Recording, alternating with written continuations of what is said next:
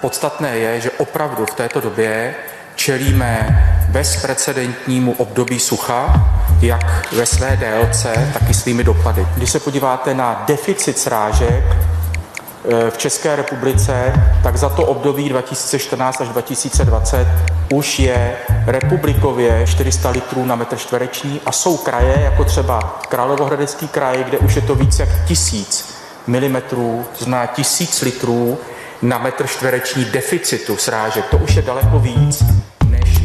Česko prochází nejhorším obdobím sucha za poslední léta. Vody podle vědců ubylo v horských a podhorských oblastech. Menší úhrn srážek zaznamenávají i místa, kde dosud nouze o vláhu nebyla. Příčinou sucha, které panuje ve velké části střední Evropy, je klimatická změna. Dopady ale umocňuje i způsob, jak s půdou hospodaříme. Na co se v souvislosti se suchem připravit a jak můžeme přírodě v těžkých časech pomoct? Je středa, 6. května, tady je Lenka Kabrhalová a Vinohradská 12, spravodajský podcast Českého rozhlasu. Editor David Macháček ve spravodajství koordinuje téma sucho. Dobrý den, Davide. Dobrý den. Možná na úvod, co vás vedlo k tomu, že vy osobně jste se začal zabývat suchem? To byly moje osobní důvody, nebyly ani tak novinářské, jako to, že moje maminka celý život pracovala na úpravně vody, takže téma vody bylo u nás doma, dalo by se říct, denně na talíři nebo možná spíš denně ve sklenici. A tím, jak přibývaly zprávy o tom, že v české krajině chybí voda, že se vytrácí a že jí je teď rok od roku méně, tak mě to začalo zajímat i jako novináře, protože ještě před několika lety o tom suchu moc slyšet nebylo. My jsme poslouchali a sledovali zprávy o povodních, protože to byly živelní pohromy, které jsou pro diváka, když není přímo aktérem nebo tím postiženým, přitažlivé, atraktivní, vzrušující a to sucho není tak strašidelné na první pohled a nedostávalo se mu takové pozornosti, přestože už před mnoha lety to hrozba byla. Nejen koronavirus ohrožuje v současné době Českou republiku. Problémem mnohem dlouhodobějším a zdá se i závažnějším je sucho. V Česku je nejhorší sucho za posledních 500 let, vyplývá to z dat vědců z projektu Intersucho. Nedostatek vody očekávají minimálně do konce června. Deště Každý rok od roku 2014 byl srážkově V průměru na Českou republiku nám chybí zhruba 450 litrů vody na metr čtvereční.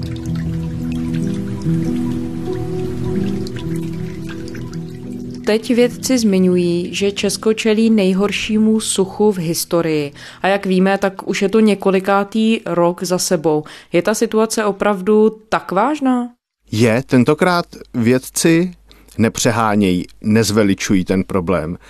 A když se ještě vrátím k té vzpomínce na povodně, tak to bylo v roce 2012 a 2013, kdy jsem zpracovával téma povodní jako novinář a setkal jsem se s tehdejším ředitelem výzkumného ústavu vodohospodářského v Praze Markem Riedrem. On je teďka šéf Českého hydrometeorologického ústavu.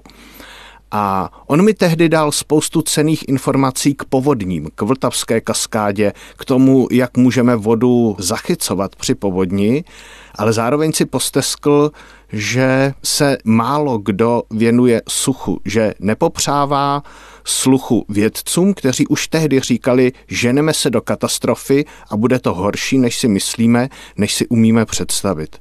A to je nějakých sedm let zpátky a ta doba je teď tady. Tehdy to varování moc slyšet nebylo a teď už to není varování, teď už si to prožíváme sami na vlastní kůži. A určitě jsou i přesné údaje. Dá se říct tedy, jaké jsou důsledky, kde všude vody zásadně ubylo, kde se to dá pozorovat?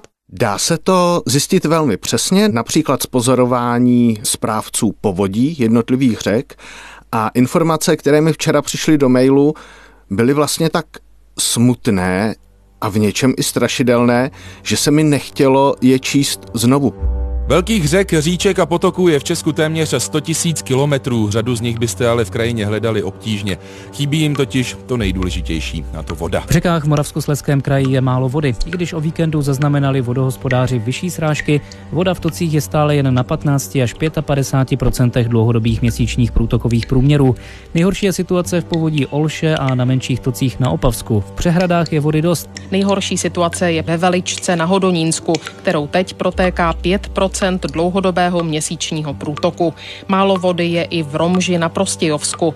Ta je na 6% běžného stavu. Některé toky vysychají i úplně. Protože když čtete zprávy, že některé řeky a menší říčky úplně vyschly a že to není nadsázka nebo nějaký slovní, možná až literární obrat, že jsme na suchu, ale že v těch řekách opravdu zmizela voda a není tam, anebo že tam protékají pouhá 3% toho, co by tam mělo běžně téct na jaře, tak to je sucho podložené tvrdými čísly a z toho jde strach.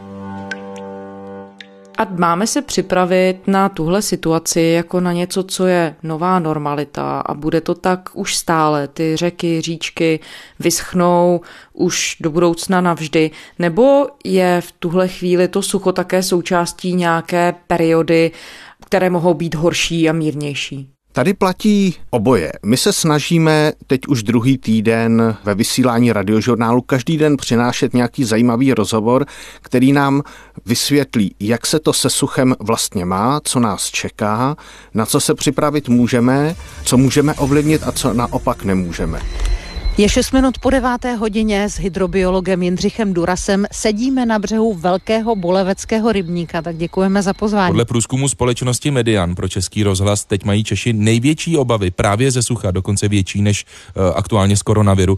Jak proti suchu bojovat teď probereme podrobněji ve vysílání radiožurnálu, totiž vítám ředitele Českého hydrometeorologického ústavu Marka Rídra. Dobrý den. Takže když si teď v hlavě vybavím, co jsme za poslední týden a půl posluchačům nabídli, tak to schrnutí je následující. Některé věci skutečně neovlivníme, ty velké klimatické buď změny nebo periody. My vždycky budeme závislí na počasí, protože do České republiky žádná významná řeka nepřitéká a eh, vlastně veškerý odtok z našeho území je tvořen srážkami a konec konců i doplňování zásob podzemních vod není tvořeno ničím jiným než právě srážkami, takže budeme vždycky závislí na počasí. A zkrátka patří to k přirozenému běhu života a světa kolem nás, že zažíváme na vodu štědřejší období a někdy suší. Tak to zkrátka je a nelze za to člověku klást vinu. Tyhle investice se zúročí ve chvíli, kdy nastane srážkově alespoň normální rok, kdy vlastně krajina a příroda bude schopná lépe eh, vodu zadržet. Takže jestliže nenapadne z hůry, tak sebelepší opatření v krajině nám nepomůžou. Ale pak jsou věci, které ovlivňovat můžeme a i které bychom měli přestat ovlivňovat naším konáním a chováním a musíme se připravit na to, že to teplejší období, kterým procházíme teď, a platí, že teplejší rovná se v našem klimatickém pásmu i suší, tak se budeme muset naučit žít v takové době. A to znamená změnit hospodaření s vodou, znamená to změnit naše chování na zemi, změnit svůj pozemský život a zkrátka se o tu vodu začít starat jako o strategickou surovinu. Když to neuděláme, tak o tu vodu přijdeme. Takhle jednoduché to je. Oba dva se přes bulevák díváme na velké sídliště tady na kopci a je jasné, že ta voda, která z něj steče, se do rybníka vůbec nedostane. Jak je to možné? My jsme totiž žili dlouho v relativním dostatku vody. Sice byla suchá období, ale nějak vždycky skončila a bylo dobře. Takže my s tou vodou neumíme moudře hospodařit. My místo, abychom s ní nějak zacházeli, což by nás stálo trochu úsilí a přemýšlení, tak ji zahodíme. A zahodíme ji do kanálu. Odteče, chodníky jsou suchý, všechno je zase v pořádku. E, problém je, že pak nám ta voda chybí. Chybí nám pro zeleň ve městě.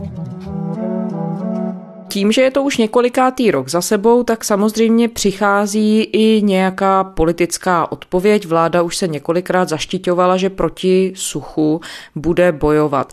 Děje se to? Děje se to hodně v té verbální a ekonomické rovině. Dámy a pánové, dobré dopoledne. Vítám vás na tiskové konferenci k aktuálnímu stavu sucha a ke krokům, které v souvislosti s adaptací na sucho realizuje Ministerstvo životního prostředí.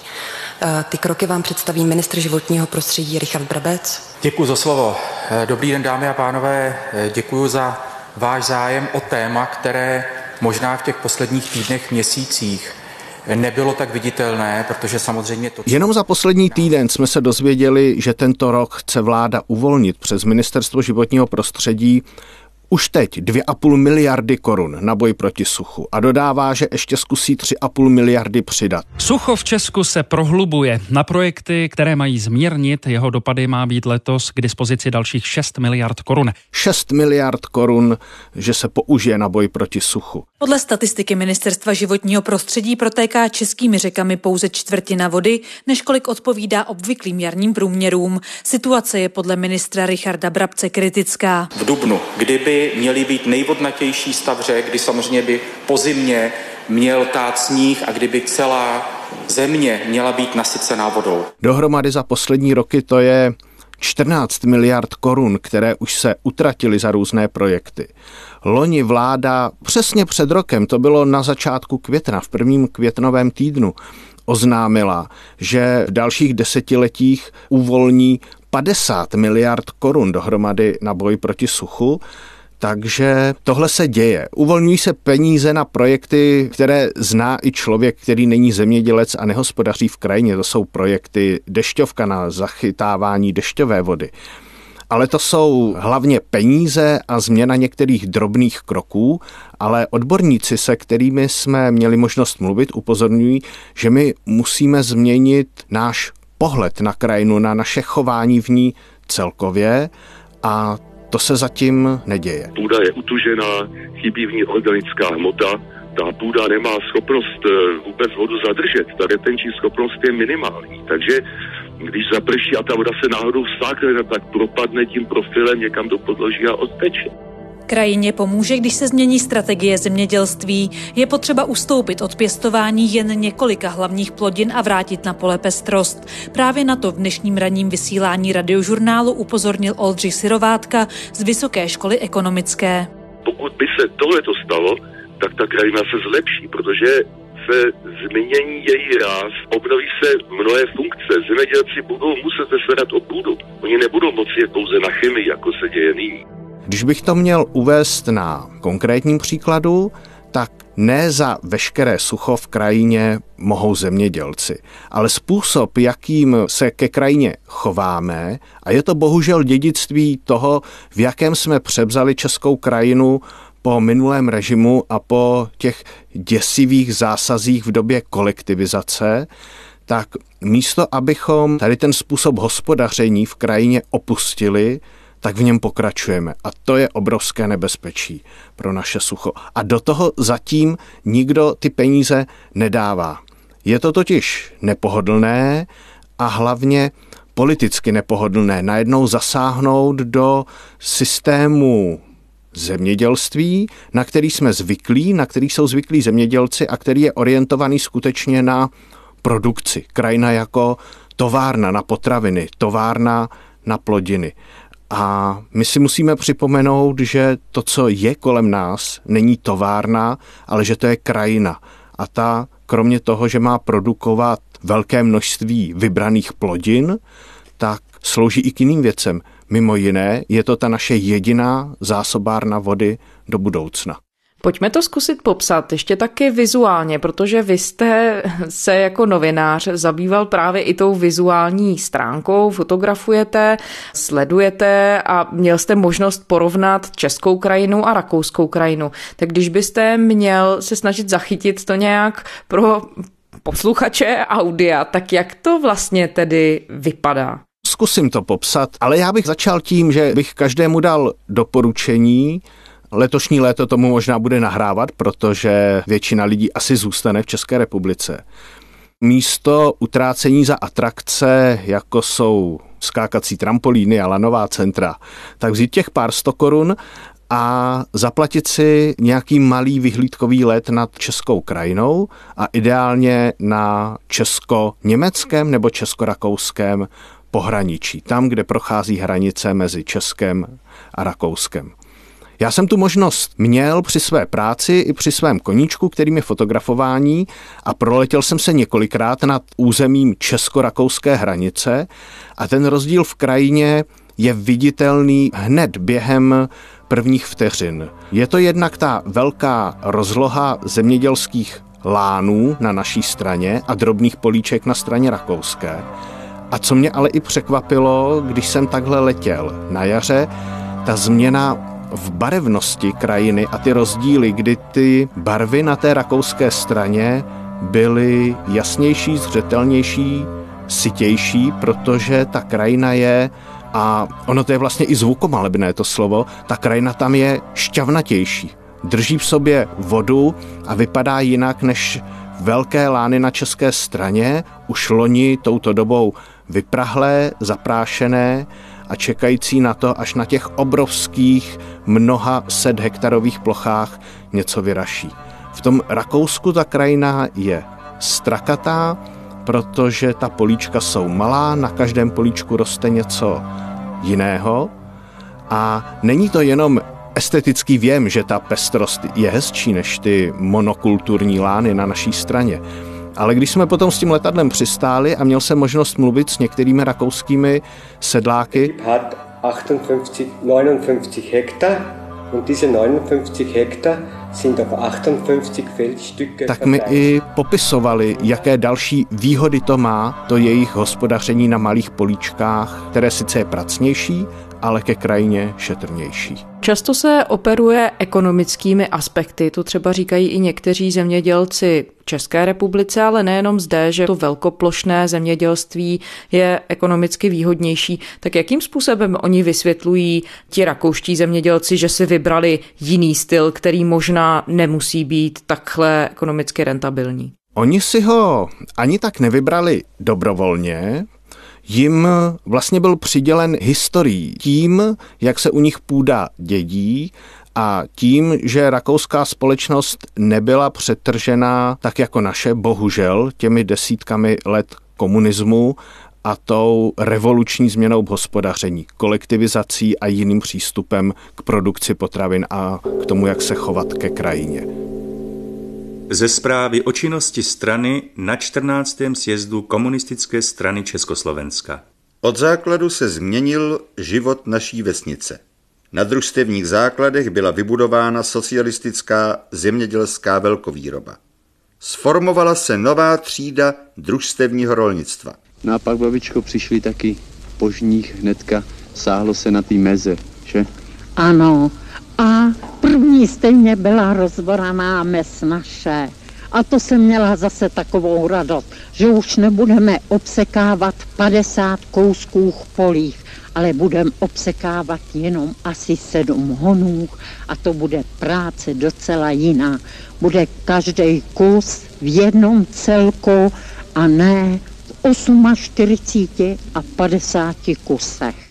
Ti rakouští sedláci dědí půdu po svých otcích a po svých dědech a oni nemají fyzicky možnost dělat to, co děláme my. Jim to legislativa neumožňuje scelovat pole do tak velkých lánů a ani by to nemohli udělat, protože to vlastnictví půdy tam je pořád velmi rozdrobené.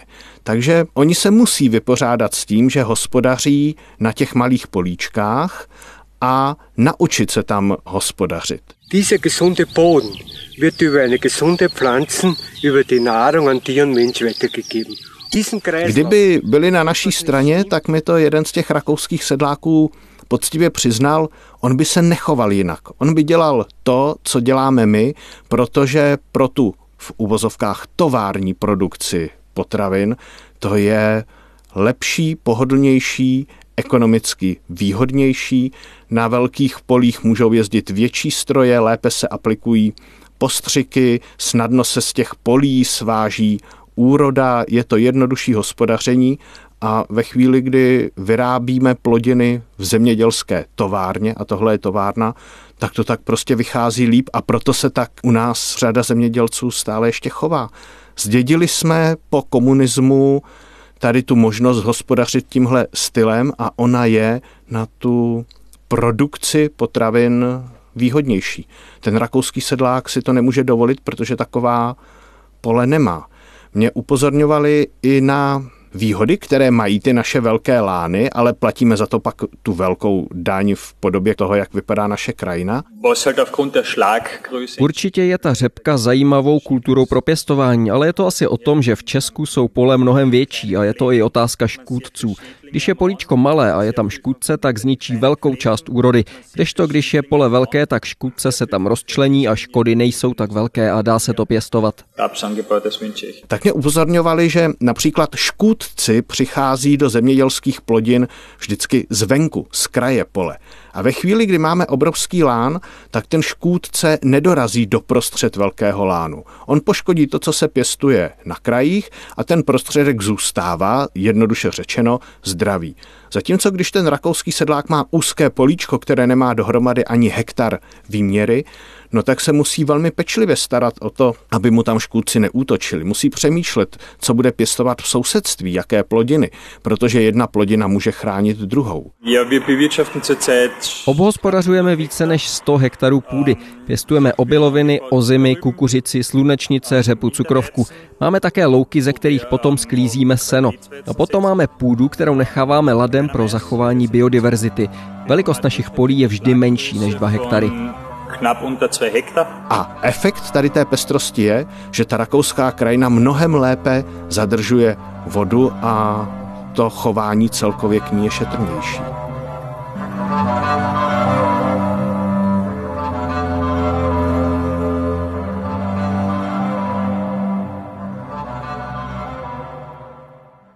3600 evropských vědců v březnu vyzvalo unijní instituce ke změně systému zemědělských dotací a vydali sérii doporučení, které by měly pomoct na cestě k udržitelnému a ekologičtějšímu zemědělství. Upozornili proti intenzivnímu zemědělství, které podle vědců ničí půdu a biodiverzitu a také právě umocňuje sucho. Teď už protestují tisíce odborníků z celé Evropy i akademiků a poukazují přitom na jednu věc a to je unijní způsob dotací.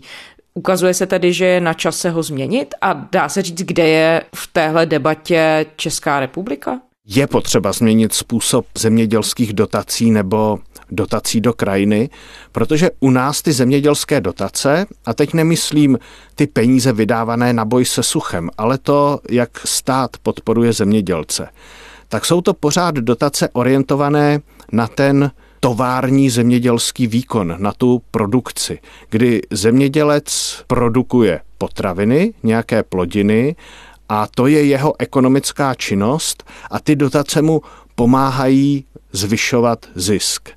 A to je ten základní problém, který když neodstraníme, nepřekonáme, tak se v boji se suchem nepohneme dál. Že stávající situace není dobrá, potvrzuje i jeden z více než 200 českých vědců, kteří se k výzvě připojili. Profesor Jan Frous z Přírodovědecké fakulty Univerzity Karlovy, který je odborníkem na půdní organismy. Tradiční zemědělství pracovalo s tím, že recyklovalo tu organickou hmotu, recyklovalo všechny ty produkty, které ta farma vyrobila a všechny ty části toho cyklu byly jako uzavřené. Jsme šli tou cestou intenzifikace, a celou řadu těchto těch jako propojených smyček jsme vlastně rozpojili. Výzva vědců také přichází s konkrétními body, jak situaci zlepšit. Podle Frauze je především třeba lépe nastavit a vyhodnocovat dotační pravidla, která mají podpořit ekologičtější zemědělství. Současná Odborníci právě upozorňují na to, že bychom měli úplně obrátit tu dotační politiku a dotace nebo státní příspěvky by měly být kompenzací pro zemědělce za to, že někde dokáží nechat ležet půdu ladem. Že když mají nějakou výměru půdy, na které hospodaří, takže se nebudou snažit využít každý hektar, protože podle toho dostávají dotace, ale že některé části té půdy nechají ležet ladem, protože jsou třeba podmáčené. Teď je to tak, že se vyplatí tu půdu odvodnit, odstranit to podmáčené území a rozšířit plochu, kde budu pěstovat plodinu, na kterou pobírám dotaci, nebo u které mi stát garantuje, že ji vykoupí za předem domluvenou výhodnou cenu. To je třeba případ řepky. Pěstování řepky dotované není, ale je státem zajištěný odbyt. A ty dotace by měly mířit těm zemědělcům, kteří se dokáží vzdát části své produkce a někde nechají trvalé zarůst území travou, nechají tam mokřiny, nechají tam malé přírodní rybníky nebeské, napájené pouze srážkami. Pro toho, kdo má půdu jako továrnu na potraviny, tak tohle všechno jsou komplikace, protože přes podmáčené území se špatně jezdí, zapadne tam traktor, hůř se sváží ta úroda ale to jsou věci, které potřebujeme, aby se do české krajiny vrátily a na to upozorňují zemědělci, ti ekologicky hospodařící i odborníci, že tam mají jít dotace. Kompenzujte to, že někde necháme přírodě tu její přirozenou funkci a nebude to pouze výrobní plocha pro potraviny. A dá se říct, jaký má v tomhle ohledu, řekněme, ideový přístup česká vláda, České ministerstvo zemědělství? Na papíře by to mohlo vypadat dobře, protože už loni byl zahájený program, který má omezit to obrovské monokulturní pěstování, takže jedna plodina by neměla být na ploše větší než je 30 hektarů. Čeští zemědělci zřejmě nebudou moct od roku 2021 pěstovat jednu plodinu na ploše větší než 30 hektarů. Ministerstvo zemědělství tak chce omezit velké lány pšenice, kukuřice nebo třeba řepky. Podle náměstka rezortu Pavla Sekáče by půda rozdělená na menší pole mohla lépe zadržovat vodu. Ty plodiny se budou jindy sklízet v jiných termínech, tak už samotné to opatření, ať už kvůli vodní erozi, anebo i větrné erozi, má právě ten svůj pozitivní vliv. U větších pozemků by zemědělci měli plochy oddělit rozdělit pásmem. Kdo to nedodrží, může podle úřadu přijít o dotace. Ale je to věc, která je teprve na začátku a zatím se nerozeběhla moc rychle.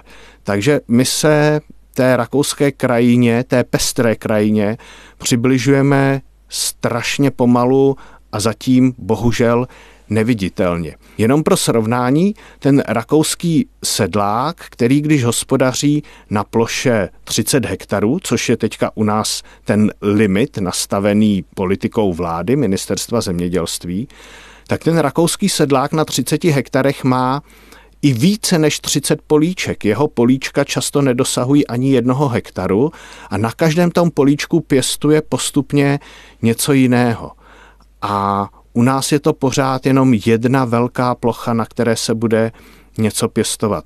Takže dochází k omezování toho pěstování na dědictví komunismu, na těch gigantických rozlehlých lánech, ale pořád je to málo pro to, co by krajina potřebovala. No ona v podstatě i tahle opatření, snad se nespletu, když řeknu, že vlastně jsou součástí nějaké politiky ochrany klimatu o které říkají i premiéři Evropské unie, že musí být součástí plánu pro zotavení evropské ekonomiky teď v dobách koronavirových, kdy hospodářství všech zemí Evropské unie dostala citelný zásah. Nicméně pak tu máme třeba českého premiéra Andreje Babiše, který prohlásil, že Evropa by s ohledem na tu koronavirovou krizi měla zapomenout na zelenou dohodu pro Evropu. Evropa by měla teď zapomenout na Green Deal a měla by se soustředit skutečně na koronavir. Tak jak tohle všechno jde dohromady s tím, když se díváme na Česko, na českou krajinu teď v dobách sucha? Je to moje domněnka, kterou stavím na tom, jak pozoruji chování našeho premiéra a jak člověk zná jeho minulost a teď tomu nechci dávat znamínko ani plus, ani mínus. Ale ten celý velký holding Agrofert je přesně to, o čem jsme se doteď bavili. To je ta velká tovární produkce potravin a zemědělských plodin. To není nic špatného, je potřeba jíst, je potřeba mít suroviny pro výrobu potravin. Ale to je ten přístup ke krajině, kdy krajinu využívám na to, abych vyráběl jídlo, protože to je potřeba. A proto možná ten odstup od věcí, které mají pomoci ne zachránit klima a měnit ho, ale které mají změnit naše chování, abychom v tom proměňujícím se klimatu přežili. Zatím ještě pořád dokážeme do té zemědělské krajiny od někud vodu dopravovat, přečerpávat. Ale to je přesně to fungování té továrny. Někde tu vodu vezmu, přečerpu, tady zaliji, něco mi vyroste, sklidím, prodám, mám zisk, bezvadné, funguje to.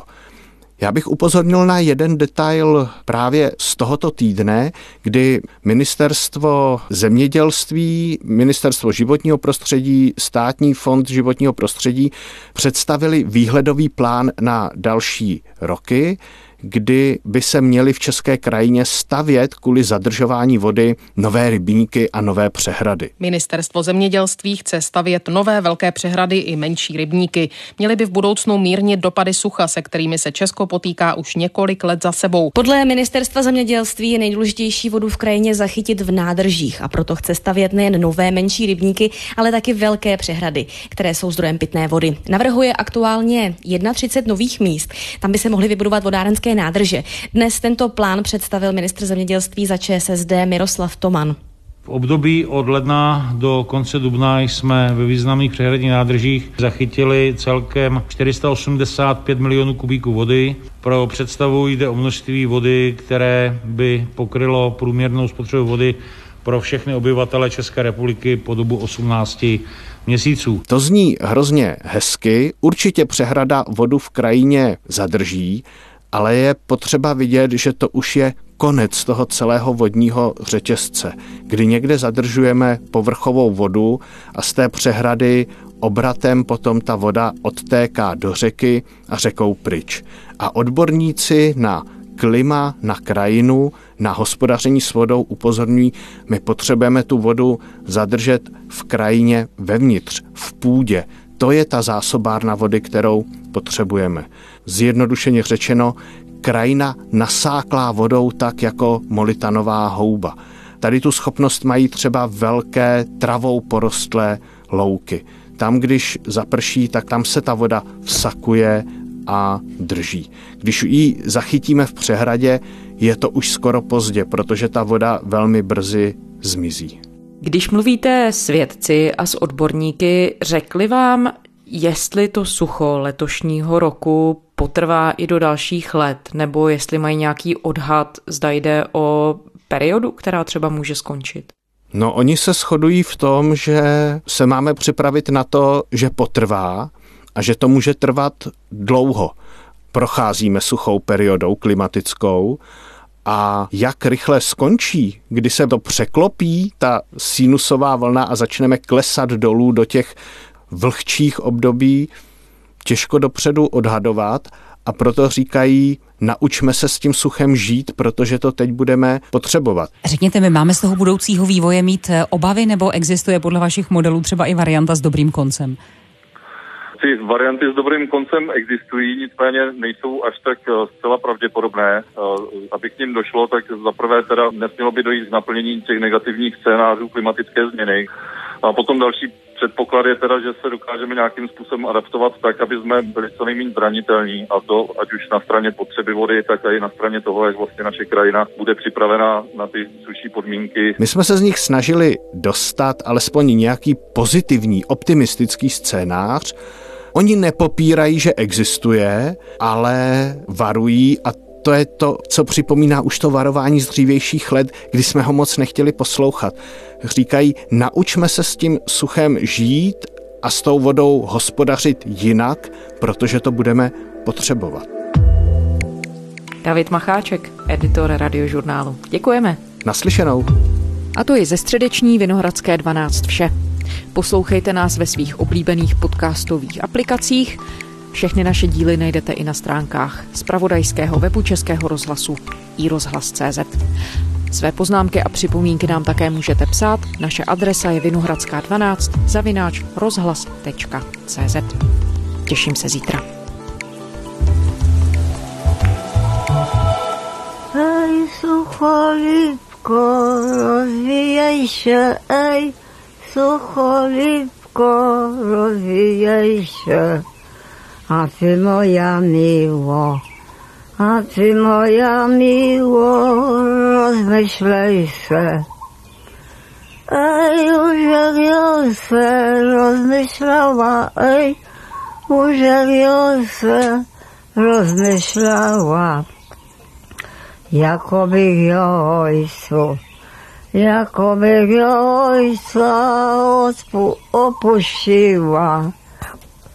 Ej, ty mnie synek, ty mnie opuść, ej, ty mnie synek, ty mnie opuść. Jest taki nieszwarny, jest taki nieszwarny, Boże odpuść. Ej, jak je szwarno, szkoda by mnie, ej, jak je szwarno, szkoda by mnie. Бегмаша зашли, бегмаша зашли, бил без меня.